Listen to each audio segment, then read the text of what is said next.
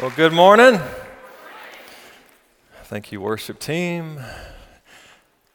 Someone brought me these this morning. There's two people in my life that whenever it's my turn to preach, they say, Text me and let me know you're when you're preaching, so I'll be there to listen. And I said, Well, hey, like this last week, I said, Hey, I'm preaching this week. If you want to be there, you're welcome to. I always appreciate your support. Just be prepared. There might be some flying produce and that sort of thing. I said, What kind of produce? Just garden varietal stuff, rotten tomatoes, carrots, that sort of thing. She says, Okay, I got your back. And so she brought me these this morning. So I'm going to. I'm going to pull these out just in case I need them. But who needs enemies when you got friends like that, right? All right, this morning I want to share with you a poem. That should scare you. I don't know very many poems. I don't know very many poets, but since I like this one, this is from one of my favorite poets, one of my favorite all time poems. Uh, and then I want to do a little verse by verse Bible study of Genesis chapter 11, 31 and 32, just two verses there at the end of Genesis 11, and then all of chapter 12. And I want to use that to then ask a question at the very end. So that's kind of where we're going. And so let's just go ahead and let's not waste any time. I want to be like Marty this morning and just get in the pulpit and go. And uh, so let's go ahead and play this poem. But in addition to the poem, I want you to listen especially to the comments he gives before he starts reading the poem. This is Billy Collins. He's amazing. He's dry. I really like him. Uh, but especially those introductory comments. Billy Collins.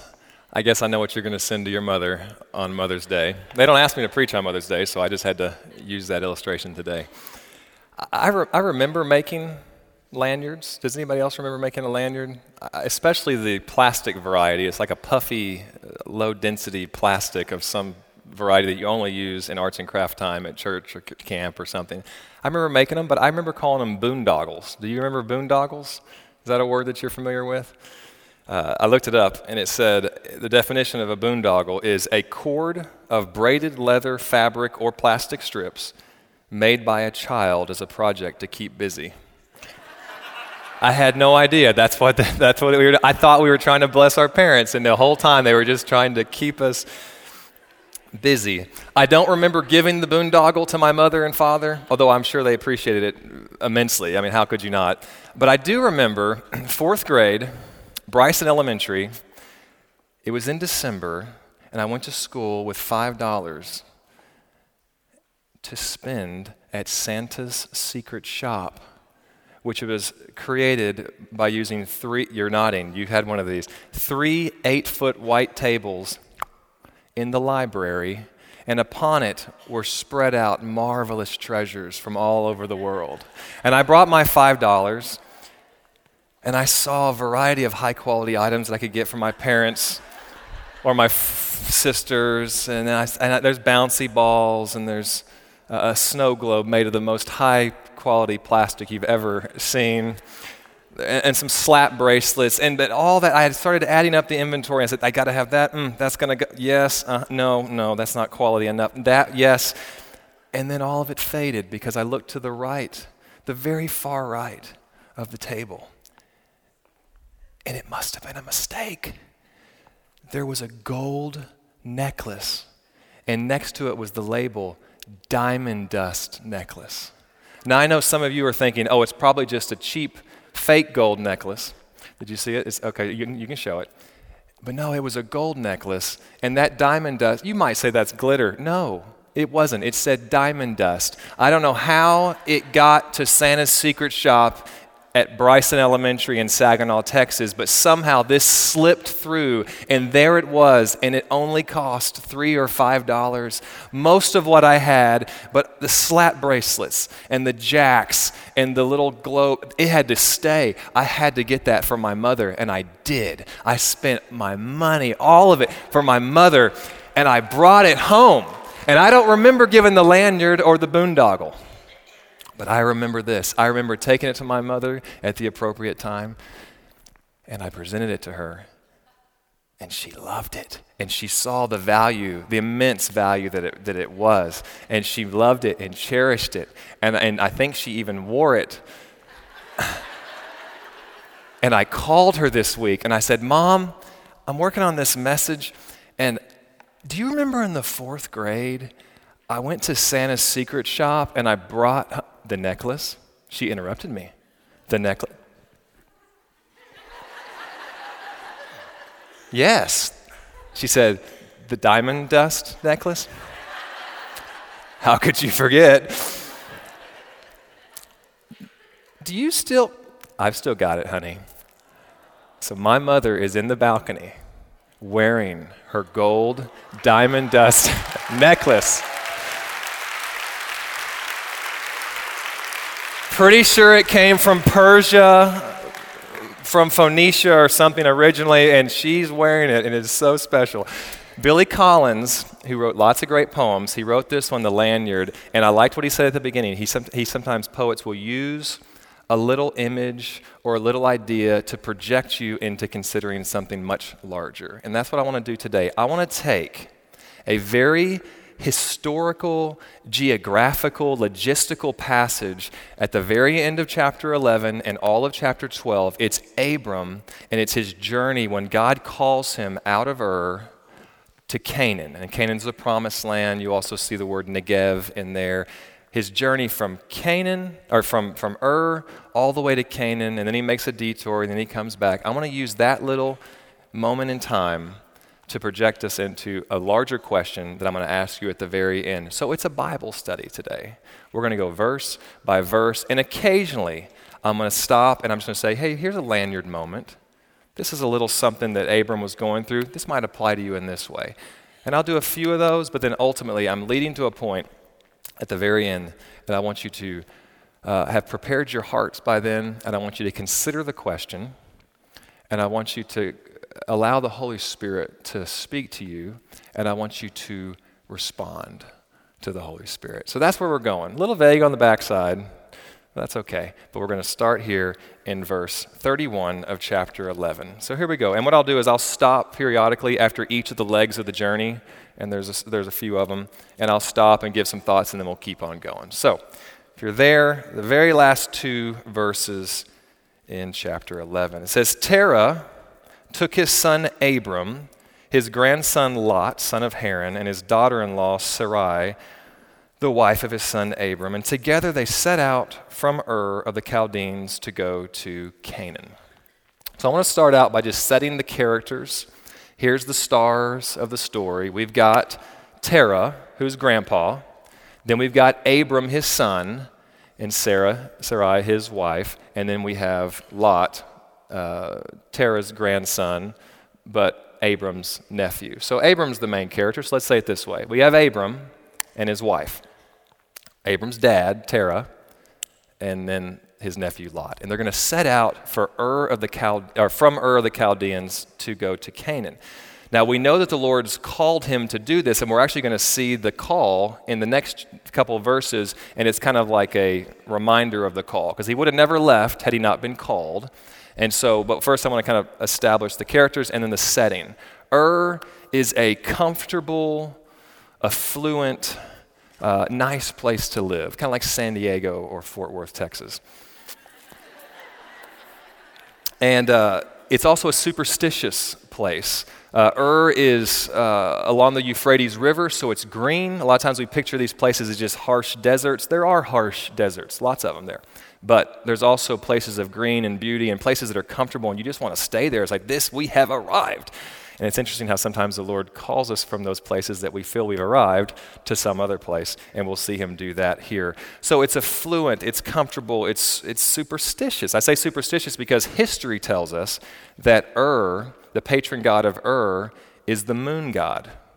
And uh, Joshua chapter 24, verse 2 actually says about Terah that he served other gods. And so it's pretty safe to say that Terah, Abram's grandpa, was serving other gods. There's also some apocryphal, extra biblical writings that talk about these gods and some really neat stories about that, which is, so it's good to establish that, which means that when Abram follows God and Abram does all this stuff that we know Abraham is going to do, he's not coming from this huge lineage of amazing godly people. Now, what's interesting is if you read through the genealogies, we're about 292 years removed from the great flood.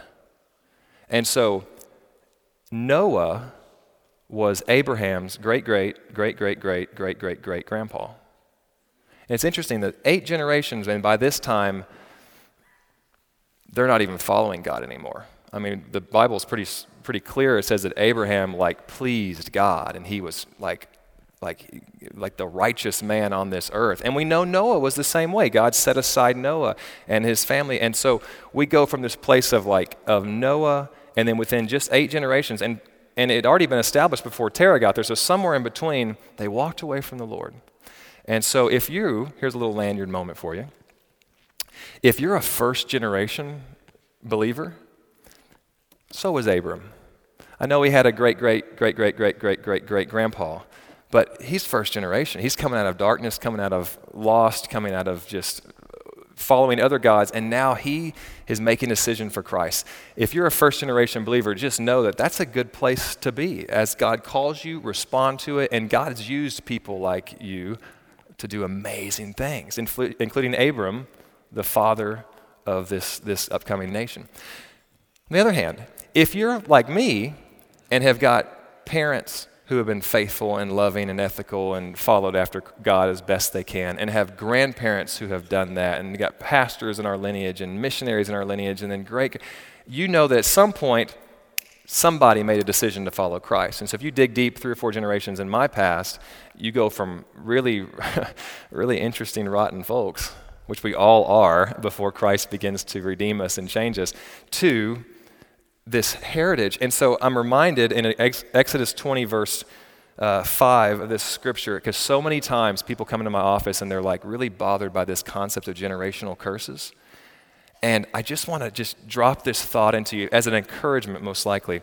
It says, You shall not bow down to them or worship them, for I, the Lord your God, am a jealous God. Now, don't think petty jealousness here. We're talking about like, you, if, if somebody comes and tries to take my kids or, or woo my wife away, you're going to see the jealous Josh. And it's not out of pettiness and tr- trivialness, it's out of love and deep devotion and care. It says, I am a jealous God, punishing the children for the sin of the fathers to the third and fourth generation. You believe in generational curses? I do. Now, I do know too that in Galatians and in Deuteronomy and in Ezekiel, lots and lots of places, the Bible talks about how we are not going to be punished for the sins of our fathers. We're not going to be punished, our kids won't be punished for our sins. It's, uh, it's our decision. We make the decision to follow, to obey, to all the. So I know it is, uh, it's, it's our decision.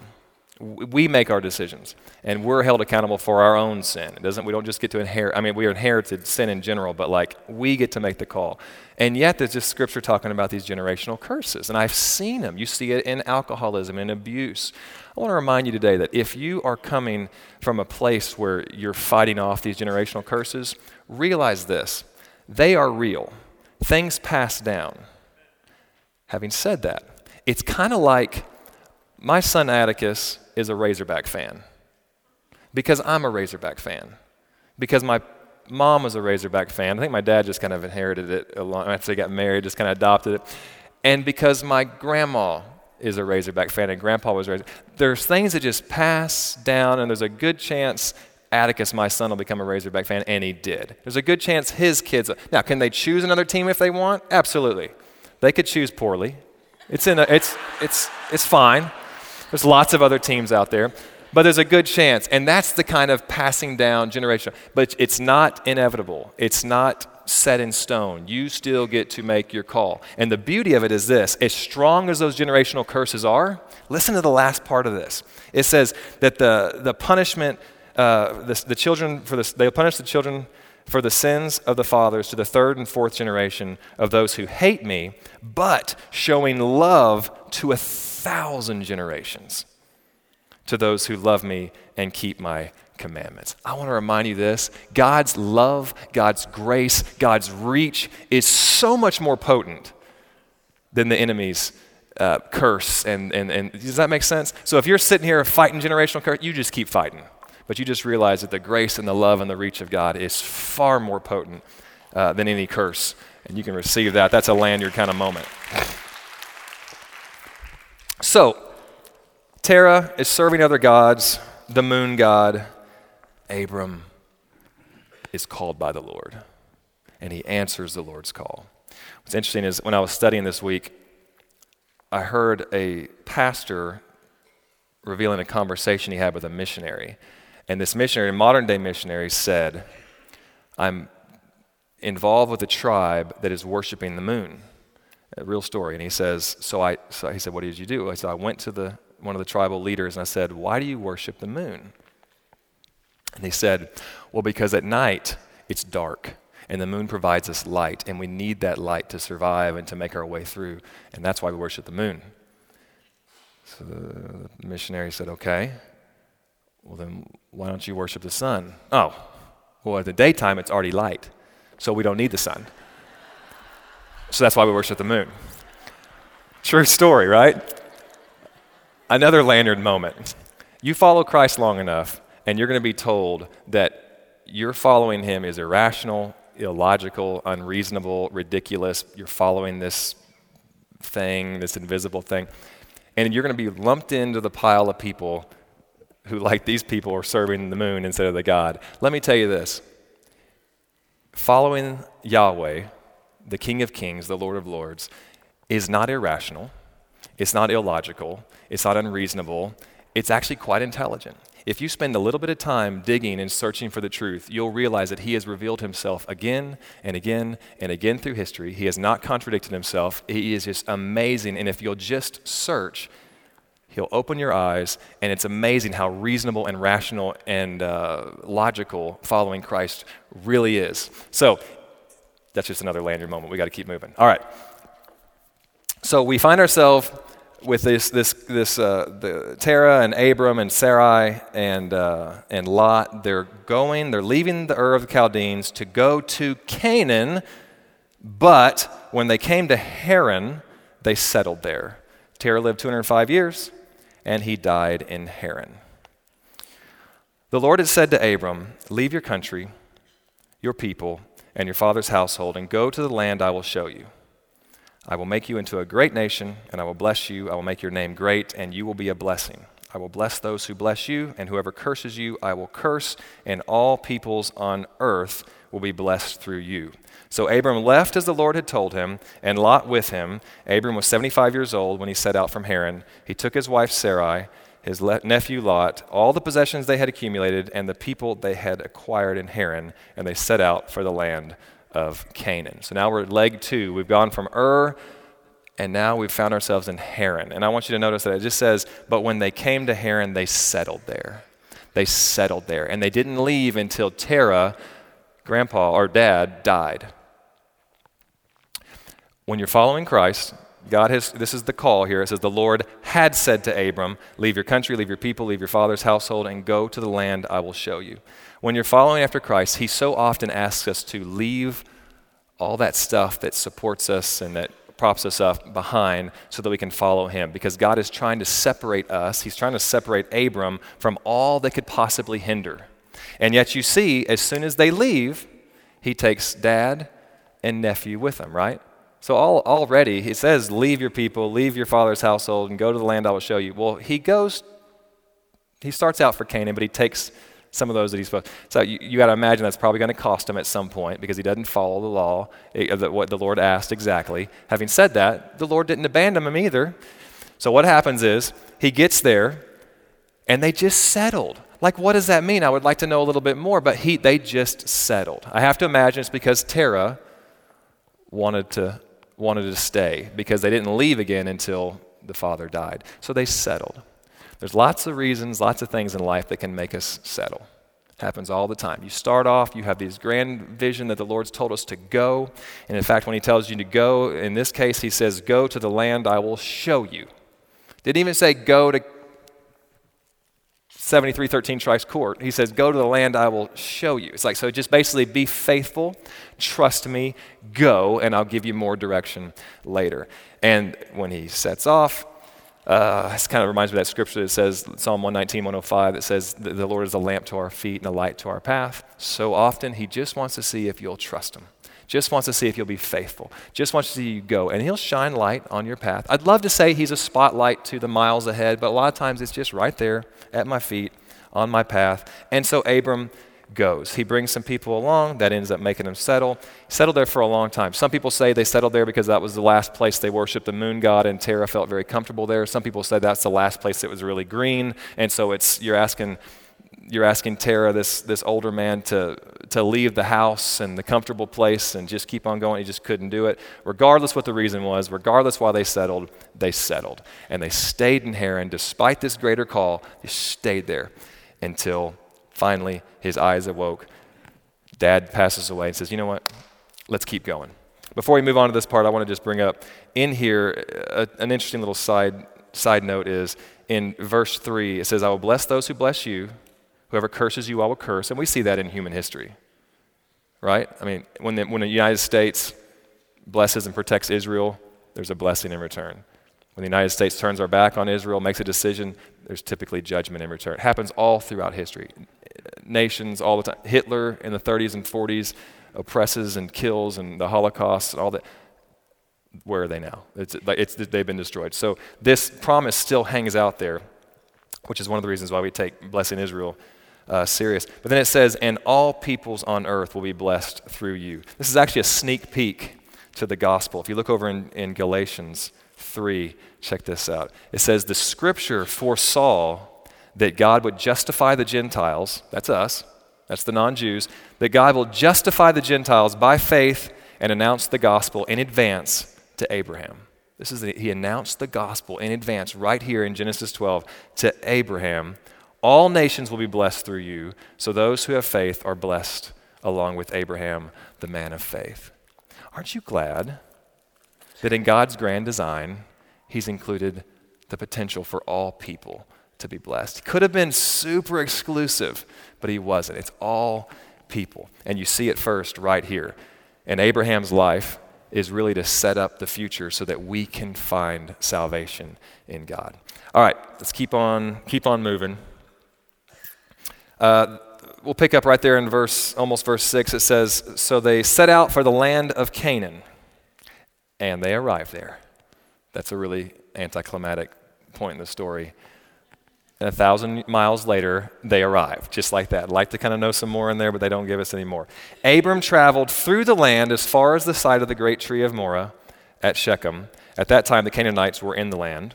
The Lord appeared to Abram and said, To your offspring I will give this land. So he built an altar there to the Lord who had appeared to him.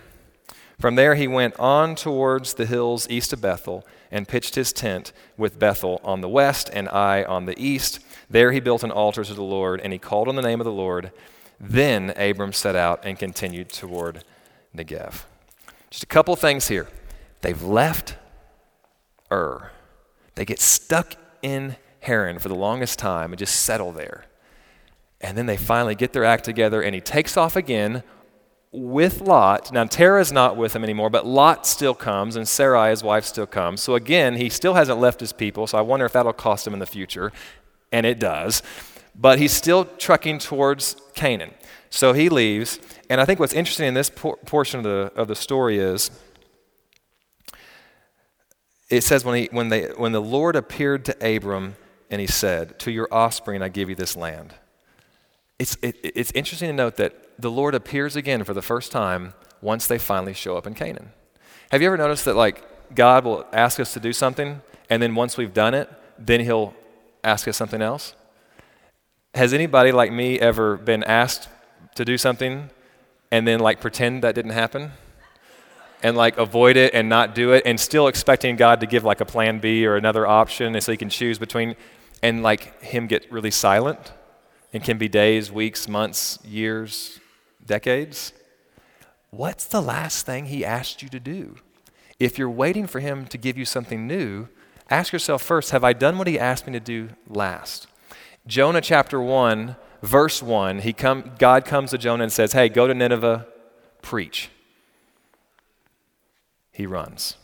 And for two chapters, he runs. He finally gets vomited out of a great fish onto dry land, and God comes back to him and says, Hey, go to Nineveh and preach.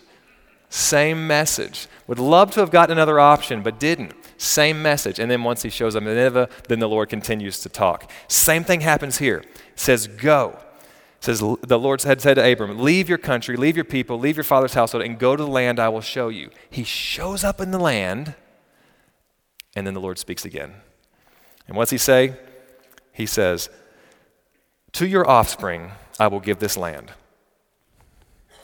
Interesting. He shows up in the promised land, and we're all, I think we're all guilty of this. First of all, I think he was surprised that the Canaanites were there. I think he thought, this is Josh speaking, but I think he thought that when he showed up in this promised land that God has called him to, to grow his family in this nation, that he would show up and it would just be all virgin territory and no one would be there. And yet, that's not the case. He shows up and there's somebody already living in there.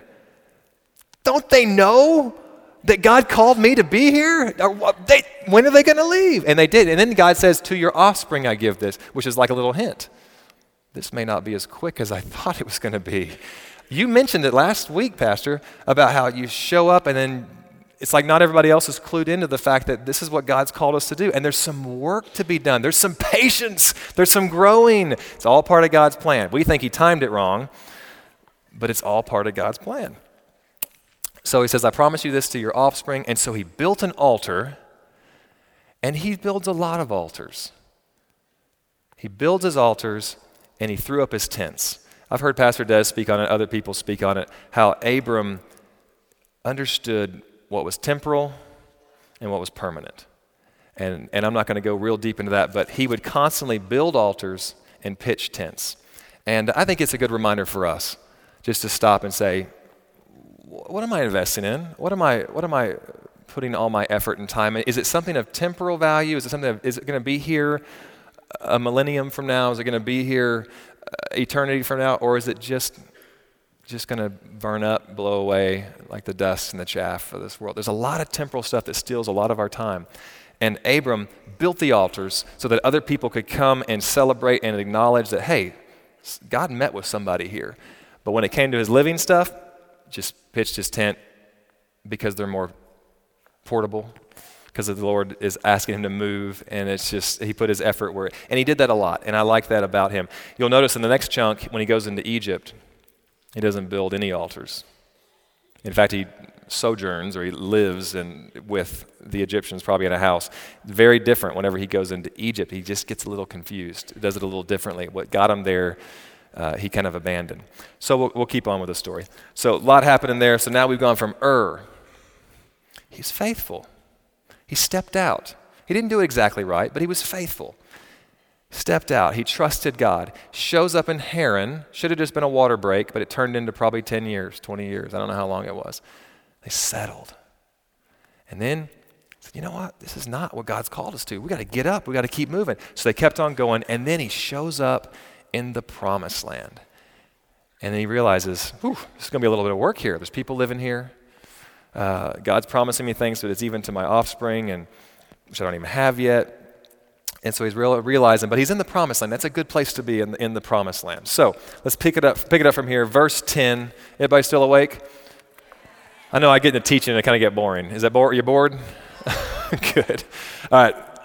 If you were asleep, then you wouldn't have answered that. So if someone's sleeping you next, just give one of those in the name of Jesus. All right, chapter 12, verse 10, and we're going down the home stretch here. Now there was a famine in the land, and Abram went down to Egypt to live there for a while because the famine was severe. I want you to notice it didn't say there was a famine in the land, and so he took it to the Lord and prayed about it. He didn't say, I'm going to trust the Lord, I'm going to have faith in the Lord here and let the Lord provide. Because don't you know, if he would have done that, the Lord would have provided. It would have been a different page in our Bibles today had he trusted like he had in the past. But in this case, there was a famine, so obviously Obviously, we just pack up and go to Egypt because this is a severe famine. As he was about to enter Egypt, he said to his wife Sarai, I know what a beautiful woman you are. That's a good start. That's a really good start. He should have shut his mouth at that point. But he does a terrible thing. I know what a beautiful woman you are. And she goes, Shucks. and then he says, When the Egyptians see you, they will say, This is his wife. Then they will kill me. but will let you live. Say you are my sister, so that I will be treated well for your sake, and my life will be spared because of you. Hmm. That's a little deceiving. When Abram came to Egypt, the Egyptians saw that she was a very beautiful woman. And when Pharaoh's officials saw her, they praised her to Pharaoh, and she was taken into his palace. That's a really nice way of saying he, she became one of Pharaoh's many women, part of, her, part of his harem. He treated Abram well for her sake, and Abram acquired sheep and cattle, male and female donkeys, men servants, and maid servants, remember that, and camels. But the Lord inflicted serious disease on Pharaoh and his household because of Abram's wife Sarah. So Pharaoh summoned Abram. What have you done to me? He said. Why didn't you tell me she was your wife? Why, why didn't you, why didn't you, why didn't you say, why did you say she's my sister? So that I took her to be my wife. Now then, here is your wife. Take her and go. Then Pharaoh gave orders about Abram to his men, and they sent him on his way with his wife and everything he had. There's a lot packed in here. Uh, let me just hit a couple of them. If you, if you read further in chapter 20, you'll notice Abram does this again with Abimelech. He says, Hey, pretend you're my sister again. And Abimelech, just like Pharaoh, starts seeing these weird things happening in their house and like people were barren and curses and all that stuff. And so they just like just like Jonah, when the sailors are like, this storm is way, way weird. There's something going on here that's not just tropical. This is not just Mediterranean. Something's going on here. Someone must have offended a God. Who is it? And they start casting lots. Just like Pharaoh's like, whoa, something's unexplainable here. Who is it? And the Lord pushes them and says, It's Jonah. It's Abram. And then later on with Abimelech, it, he reveals it's Abram. And our sins do find us out. And our sins actually hurt those around us as well. And, uh, and there's consequences for that. Uh, so it's just it's good to remember that. So there's there's that going on. Um, I mentioned in uh, about the maid servants and all his cattle and donkeys and men servants and camels. He leaves here, and what's really interesting is he leaves wealthy. Like he leaves richer than when he came. Oh, no harm done, right? Turned out okay, right? Wrong. If you're disobedient to the Lord, finances and stuff can be a blessing, and sometimes they are absolutely from the Lord. You see someone who's given 10 talents, they're faithful with it, and then the Lord says, You know what, I'll give you 10 more talents. There's a, there's a principle there. The Lord likes to bless people, but every blessing is not from the Lord. In this case, you see that it was out of his disobedience that he's blessed, and it's going to hurt him again. So we step out of this of, uh, of this portion here and you step into chapter 13 and you see the very first thing once they leave Egypt. And they didn't just leave on their own accord. He didn't say, "You know what, guys? I haven't been altogether truthful. I'm sorry. Here's what's really been happening." No, he got busted. He got busted and the immoral Pharaoh kicks out the moral man of God. That's pretty embarrassing. When you get kicked, you get deported from a country because you're not as moral as the immoral Pharaoh. This is a pretty bad thing. And so Abram leaves with all his stuff, probably his, his tail between his legs, and he leaves, and the first thing that happens to him is a consequence of his leaving rich, leaving blessed from, uh, from, from Egypt. He went down in a, dis- in a disobedience, and when he leaves, what's the first thing that happened? turmoil and strife within his extended family. He and Lot start fighting their, their, um, well, their, their herdsmen start fighting because when they left Egypt, they brought Egypt with them. They took Egypt with them, and now all of a sudden they step back into that promised land, which the Lord had all set up for them. But they had so much resource now, so many cattle, so many camels, that the land couldn't provide for it. So not only did he bring Lot, which he really wasn't supposed to, now he goes into Egypt and gets even more stuff and shows up on the scene, and the land just can't handle it. Everybody's thirsty, everybody's hungry, and so Abram, being, being magnanimous, he says, you pick a spot. You go that way, I'll go the other way. You go that way, I'll go this way. You just pick it, and we've got to separate. But the first thing you just recognize it is his decision and him bringing stuff out of Egypt hurt his extended family. It rocked his extended family world. The second thing, and you'll see this in chapter 16, in fact, I'll just read it to you. Listen to this. Talk about extended family. Now let's get into real personal. It almost ruined his marriage. It almost ruined his immediate family. Listen to this 16, verse 1. Now Sarai, Abram's wife, had borne him no children. That's a problem. Sarai's in her 90s. And by the way, this is the same Sarah that you're going to see that her name changes in 17, verse 15. And the same Abram, his name changes to Abraham in 17, verse 5. So these are the same people says, Now Sarai, Abram's wife, had borne him no children, but she had an Egyptian maidservant named Hagar. So she said to Abram, The Lord has kept me from having children. Go sleep with my maidservant. Perhaps I can build a family through her. And you know the rest of the story. That's where Ishmael is born before Isaac. That's where you've got the Muslim Islamic faith spinning off this way and the, the Judaism and, and Christianity spinning off this way. This is a major thing. Wrecking just about wrecking his family. Where do you think that maidservant came from?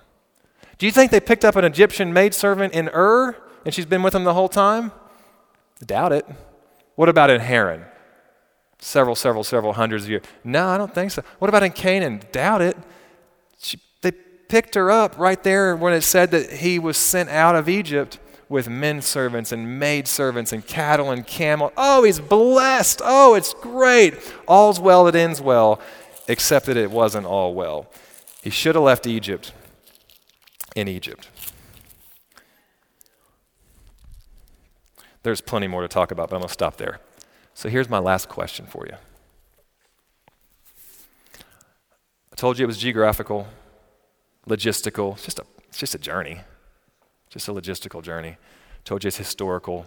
You can read right over the journey and say, yeah, there's a couple things in there, but let me personalize it for you. I want to ask you personally where are you with the Lord? Where are you with the Lord today? And before you answer it, I want to pray. Let's pray. So, Lord, Holy Spirit, Holy Spirit, the same Spirit that was moving Abram on his journey, the same Spirit that came and ministered to people after Christ's uh, death and resurrection, the same Holy Spirit that has been promised that He would be with us, promised that He's speaking the same things that God would speak in wooing us to the Father, wooing us to Christ. That same Spirit. I ask that you would speak to us in this moment and help us to determine and diagnose where we are with the Lord. Don't want to play games. I'm not going to hype them up. In fact, I'll give them lots of time to think about it. But where are we at with the Lord? Would you speak to us, Holy Spirit, so that we could possibly leave here encouraged or intent upon movement? In Jesus' name I pray. Amen. Are you in Ur? Have you not even accepted Christ yet? Has the call of God not even come to you yet? If that's the case, you would be in Ur. And God is amazing. He peels back the blinders, He reveals Himself, and he, he comes to people like Abram and like me and like you, and He just peels it back and He says, You know what? If you'll trust me, if you'll put your faith in me, I'll lead you to an amazing place. Eternity, absolutely. Heaven, absolutely. But even in this world, you're going to like where I send you. It may be not easy. You may show up and it's already inhabited, but I'm going to be with you and I'm going to help you and you're going to do great things. If you're in Ur, er, you just have not even met the Lord yet. I want you to recognize that that's you, and I want you to. I'm going to give you an opportunity to invite the Lord into your life to be the Lord of your life. That's if you're in Ur. Er. If you're in Haran, you have accepted the Lord. You love the Lord. You've had moments with the Lord. You've got history. But you're in Haran you have settled. You fill in the blanks how, but you've settled. I know there's been in seasons in my life where I know I was in Haran. I know I had settled. Well, I'm doing this. I went this direction because of financial worries, or I was doing this because of relationship relationship problems, or whatever it is. You know you've settled, and you're not pressing on to Canaan. The Lord's called you to follow Him, and you've settled. I'm not saying you're not saved. I'm saying you settled. You're in Haran. If you're in Haran today, wake up. Recognize where you're at. You ain't in Canaan. Keep moving. If you are in Canaan, though, Canaan's a wonderful place. Not as easy as you probably thought it would be, but it's a good place to be. I just want to encourage you if you have accepted Christ as your Savior, if you are following Him, you have settled, maybe you've never settled, but that's in the past, you are moving and you have arrived. It may not be everything that the Lord's called it to be, it's going to be, but there's a process You know, David was called to be king, and Saul was already king for a while, for a long while. And then he got chased, and then he had to hide in caves, and then he had to, some battles. And, but you're in the promised land. You're where you're supposed to be. If you're in Canaan, I just want to say, well done. Keep it up, but be on the watch out because an Egypt is going to look really enticing at some point in your near future. You're going to hit a problem, you're going to hit something tough, and you're going to be, instead of going to the Lord and say, Lord, provide, Lord, how do I get out of this? Lord, how are we going to survive? You're going to just look over there and say, oh, obviously, common sense would say, go down into Egypt. And you might be in Egypt. You might have accepted Christ. You might have not even settling right now. You were in Canaan, but you know what? You're not in Canaan anymore. You know you've gone to Egypt. You have headed down to Egypt and you are doing it, and you're either going to get busted or you're going to come to your senses before you get busted and you're going to leave Egypt. If that's where you're at, again, I'm not going to give you every example what that could be. I'm trusting the Holy Spirit would fill in the gaps. If you're in Egypt, get out of Egypt and leave Egypt in Egypt. Whenever Amber and I uh, got real serious, like, I know I'm going to marry this woman, I threw away all my love notes. I threw away two love notes that I collected. and she threw away mums and things like that from like high school boyfriends and stuff. It wasn't that they were evil people or something like that. It was just that she's committing to me, I'm committing to We're going to leave that past in the past. Now you don't throw away everything, but there are just certain certain items I'm going to leave because when I come back to the Lord, I want to come back to the Lord empty-handed so that he can then take me. Abram didn't do that. And Lot's problems and, and Hagar's problems were all because he came out of Egypt rich, loaded blessings. So I just want to encourage you guys leave the stuff in Egypt, leave the trinkets in Egypt, uh, leave the relationships in Egypt and the expectations and stuff. Leave all that in Egypt and come back to God empty handed. So there's your options. Four options. We're going to use his journey, kind of like a lanyard, to get to a bigger truth. Lanyard leads us to you can never repay your mother. Abram's journey leads us to the idea of where are you at with the Lord? Are you in Ur? Are you in Haran? Are you in Canaan? Are you in Egypt? You're in one of them. And you got to respond. So we're going to end in prayer. I'm going to turn it back over to Pastor Dan. I'm intentionally not doing a big altar call because I'm, I'm not a very hype, emotional guy anyway. But if you're in Egypt right now, you're going to be in Egypt 15 minutes from now. And time's going to pass. And if this is just an emotional decision for you, that emotion will pass too. But if your heart is set upon making things right, starting your journey with Christ, getting out of Ur and going towards something that's promised, leaving Haran and quit settling. I'm settled. I'm done with settling. I'm going on. Staying and trusting in Canaan or getting out of Egypt, if your heart and your mind and your emotions are set on that, it's going to be set on that 15 minutes from now. So I'm going to leave some time for it to, for it to settle. So we're going to pray. We got some business meeting kind of stuff to do, some voting and stuff. All that's the best way. That's the way I like it because I don't want you to make an emotional decision. But the Lord has called Abram, and I believe He's calling each of us. So where are you? Where do you want to be? The Lord will get you there. So let's pray. So, Lord, as we search our hearts, Holy Spirit, we're trusting that you would have spoken to us and are speaking to us. Where are we at? Where are we at? Which one is it? This side of eternity, there is still hope to make choices. And so, Lord, I just ask that today would be a day where people make a choice to step into greatness, to step in the right directions, to stay on purpose in the Canaans make choices. And so, Lord, I just ask that you would speak to our hearts, and then just it's up to us to step out and make a move towards you. So I just ask that you would speak clearly, and I already know you'll be faithful. So I bless you, Lord. I bless this people. In Jesus' name, amen.